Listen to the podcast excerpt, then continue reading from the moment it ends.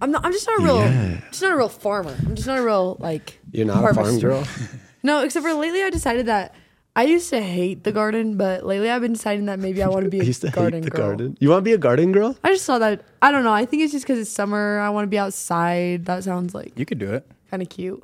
You know, You know, I've always wanted to live on a farm. really. I really think it'd be my best life. yeah, I think you'd thrive. Like 4:30 a.m. mornings, my gosh. Yeah, change so the true. water. milking cat, change the water. Is that what you do? See, I don't even know what you do. I you like. do the cows too. It depends on what you got. Because my my grandpa has Oh, a farm. TJ and knows. So Yeah. you know, there's some weekends, TJ. some weekends, you know what I'm saying? Put the hat on and everything.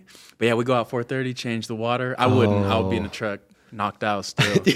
and then uh, yeah, driving tractors. It's crazy. Mm. well, you could do y'all. All I'm saying is, if you have a farm and you want to invite me for a month or so, I'm in. Your dream. Yeah. Welcome to This Is Kingdom. This is Grace. This is Talon, This is TJ. and this week, y'all, we're gonna be talking about the talk, "The Imperfect Harvest" by Elder Vern P. Stanfill. Grace, take it away. So I'm just gonna start out. You would expect me to talk about harvesting because the name of this talk, but see, I'm unqualified as a farmer and as a TJ gardener. could. TJ could talk all about it. Yeah, TJ should have done this because he's actually a harvester. I am not, so I'm not gonna talk about that at all. I'm gonna like it's gonna be completely like off. It's not gonna be about that at all, and you guys are just gonna have to be okay with that. And that's that. Um, I just barely got back from Israel, like last week. It would have been now. This is out of order chronologically, but like at some point this summer, I got home from Israel. Okay, and in my life right now, it was last week. And while we were there, we did something called the Jesus Trail. And it's just pretty much it's the path that Jesus would have walked from his hometown in Nazareth to Capernaum or the Sea of Galilee area, which was where his ministry was. So it was like his hometown to his ministry. But what happened as we were walking is we had this guide that was Israeli, and she was like kind of talking to us, and she was like, "Yeah, um, lots of trading would have happened on the Sea of Galilee, and so it wouldn't be crazy." For Jesus to have walked this before he started his ministry. Like when he was growing up, it would have been like, that wouldn't be shocking if he would have walked this to like trade on the Sea of Galilee. And she said it kind of as like a side note, which was a cool side note, but it kind of got me thinking like if that wasn't the first time Jesus walked to the Sea of Galilee, like maybe he was pretty familiar with that area. Um, and if you remember, that is the area that all of his disciples like lived. And they were fishermen there and they had their own different jobs there and all this stuff. And it made me wonder if maybe like I had always thought in my head, like the very first time that they ever met Jesus or ever heard of Jesus or ever even like knew him was like when they met him that day on the beach or wherever they met him. But it made me start thinking that like maybe Jesus had known them earlier than that day. And like mm-hmm. maybe he saw them like when they were in high school, like learning how to fish. And maybe he saw them when they were growing up, like on the Sea of Galilee, like when he went there with his dad to like trade. And it like obviously we have no idea, right? We don't know that part of the story, but it makes me think like, oh, like Jesus would have seen them in their most average years, in their worst years, in the years when they were doing stuff in high school that everyone was like, get a hold of your kids. Like they are going insane. Like they are the worst kids in the whole entire world. Like maybe Jesus saw them in those moments. He knew all of their past history, he knew everything about them. And he said, Oh, actually, that's who I want as my disciple. You know, like he knew their past. And it's interesting because um, a while ago, I was like having this conversation with a friend, and um, he was really, really struggling. He um, is dealing with a lot in his life. In his life, um, he's gay, trying to figure out his relationship with God and the church, and lots of different aspects of that. And um, he was sitting. We were like sitting in my living room. We weren't even on the couch. We were just like sitting on the floor, and he just started crying. And he just like the only thing he could say was like, "I am trying so hard." like i'm trying i'm trying i'm trying so hard and um i think sometimes we get really caught up in the end result. And we get really caught up in the idea of like i need to be this person. When in reality like in the wisest words of the prophet the lord loves effort. He loves when you try. Like that boy sitting on my floor like sobbing saying like i'm trying so hard to figure this out. That is it. That is what it looks like to be a disciple he didn't choose his disciples for the end result he didn't choose his disciples for like who they were in that very moment, their perfect selves. He said, Actually, I have seen who you are. You know what I think is such an interesting thing to think about is expectations. Like I actually think about expectations a lot and the effects that certain expectations have. Like for example, if you have like a coach or a parent with like zero expectations, a lot of times you don't end up becoming your best self. Like you don't actually reach your potential, right? And then I think we've all heard of parents or coaches that have too high of expectations and everybody like in that like everybody involved with that like ends up having all this anxiety right and all this frustration and like they end up feel like they're never good enough and i think it's so important for us to learn um, to align our expectations with god's and i realized like on my mission it like said there's something to preach on my gospel that says missionary work should be the most satisfying thing and i was like why are there a lot of missionaries that aren't satisfied then? Because I knew a lot that weren't. And the biggest thing that I realized is I think a lot of times we put our expectations for ourselves higher than God's expectations. I want to ask you guys a question based off like scripture, based off like what you've learned about God. You already know us coming, TJ. What what would you say God's expectations are? Okay, I got so excited as both of you guys are talking, and then I thought of a story, and then I love your question because the story is my favorite expectation story. And it's and you brought it up yesterday or the other day, Alma Eight, right? Mm. Where Alma's trying to do some uh, some missionary work in Ammonihah. Oh, and this it's is a so good cool. story. It's so cool because he comes from uh, I think is the people of Gideon and Alma Seven, and they're just solid. And we get really good verses because I think he's kind of preaching to the choir, and he's like coming off like uh, you know feeling good. He's like, man, this mission thing, that's nice. And then he goes to Ammonihah, man, and they man, they're spitting on him. They're mad at him. They're like, you you don't have authority over us. Like, get out of here. They literally kick kick him out of their city. And um, but what's important to note is that he goes in with the expectation. It says in a verse, he he prays and he has this expectation that he's gonna um, baptize people, like baptize a ton of people. And so he goes in, and so obviously he leaves not having that expectation met, and he's like so depressed and he's so weighed down. And then um, bum, ba, bum, the angel comes, right? The angel comes out of nowhere. The sa- oh, I just love the story, man. I love these scriptures. Like the same angel that smacked him up in the first place, that knocked him out for three days. The same one comes back. Like you just think of that reunion, like probably hugged and like, man, like what's going on, bro? like, and uh, the angel reminds him of something really important, and he reminds him of the expectation. He reminds him um, you have great reason to rejoice, for you have been keeping the commandments of God.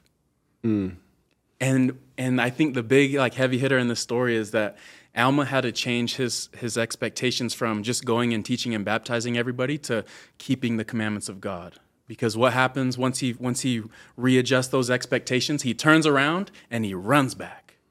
He runs back to the city. He doesn't know how it's going to happen. He doesn't know what's going on, but he knows I'm keeping God's commandments and I'm to get back in that city. Okay, I have a comment and a question because I my comment is isn't it the coolest thing to think the first city he goes to, he blesses so many lives, so many people change their lives. The second city, nobody changes their lives, but God sees what he did as the exact same. Mm. Like God's just as proud as the first city as he is the second city. I'm mm. like that's such a cool thought cuz sometimes we're like, "Oh, that was a failure." And God's like, "No, like you went all out." like you gave it all you got. Like I'm hyped about that, you know? Um, and I love what you're saying about the commandments. This is my question though. What would you want to say to people that are like, I can't meet that expectation? Like I can't always be living these commandments. Like I'm constantly feeling short, falling short, and I'm constantly like feeling like trash because of it. I don't know why my mind right now is like going so much to discipleship. And I think actually the reason it is is because I feel like that's when we start like the fight against perfectionism. Is because all of a sudden we're like, okay, well, I see what they look like as a disciple, and I know that like I want to give it my all and I want to be really good, and he expects so high of me that I want to live up to that perfectly. And I just keep going back to these like ideas of discipleship and like Peter as a disciple and like Jesus seeing like who he was and then even watching Peter as a disciple. Um and then we look at my friend that was sitting on the middle of my living room floor like sobbing like just like saying over and over like I'm trying I'm trying I'm trying. Even that story of Alma like we just like go through all of these things. We like see discipleship so clearly. And um it's interesting because I thought about this one time on my mission and I was struggling so, so hard. And I think it's because I had this idea of like, oh, like I need to be perfect. Like I need to be really good. And I was trying so, so hard. Like I was like giving it my all. And what happened is um, there was this one random P day that I got an email and I hadn't told a lot of people that I was struggling, and it was just kind of like I was like just trying to figure it out, and I didn't really act like it was a big deal because that's not really like my. It's not really. I don't try to. I, I don't know. That's just my personality. That I'd rather just like act like my life is really good, even though it's falling absolutely apart. And I got this email, and it was from one of my very best friends in the whole world, and it just said, "I'm not kidding. Don't lose an ounce of hope ever." Sometimes I do, so that's hypocritical, but I just think that you need to know that today, know that today that God just notices. Every good thing you ever do, all the times you give 170%, and maybe people only think that you're giving 70. God sees the 170. He knows, and it goes somewhere. It doesn't just disappear into thin air when the day ends or the transfer ends or when your mission ends. That I know. And also just know that Jesus is so, so happy. And um, I like read that email and I like sat on my kitchen floor in the middle of my apartment in Sacramento, California, and I wept.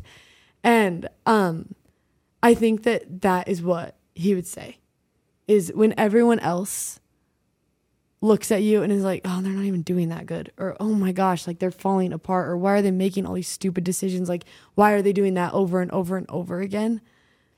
I think that he would look at you and say, oh, I see you giving your whole heart to me right now.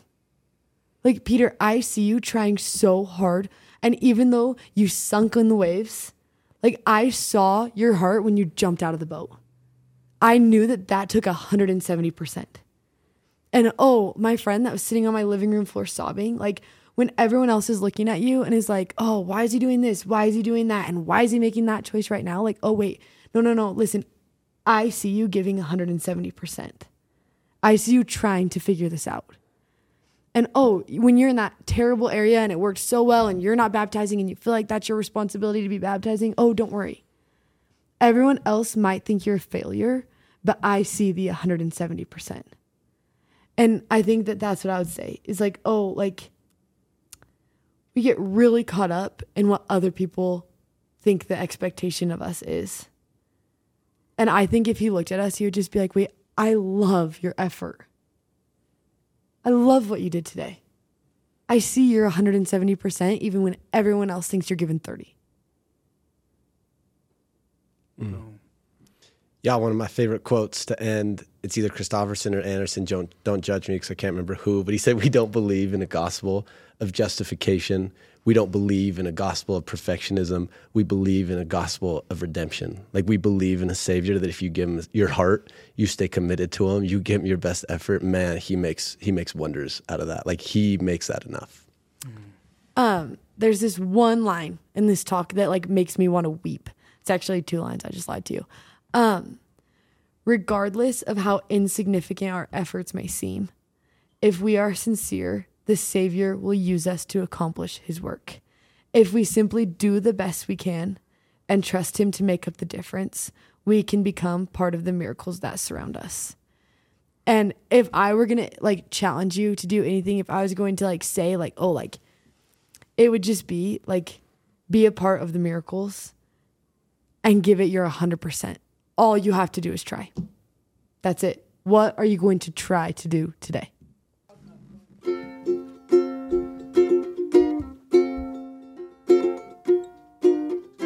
We are part of a family. There's a role we all play. Everyone has a purpose, all united in His name. There is strength in our numbers, with our hearts intertwined, moving forward together in the body of Christ.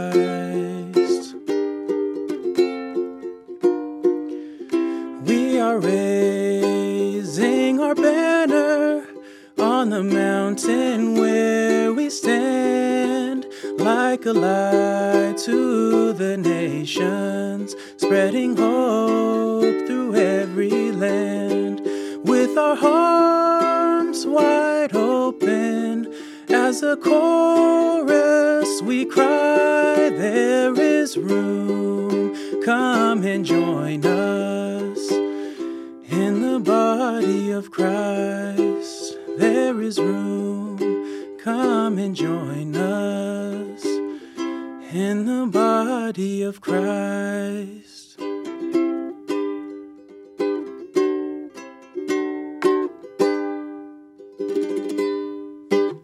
See you next week.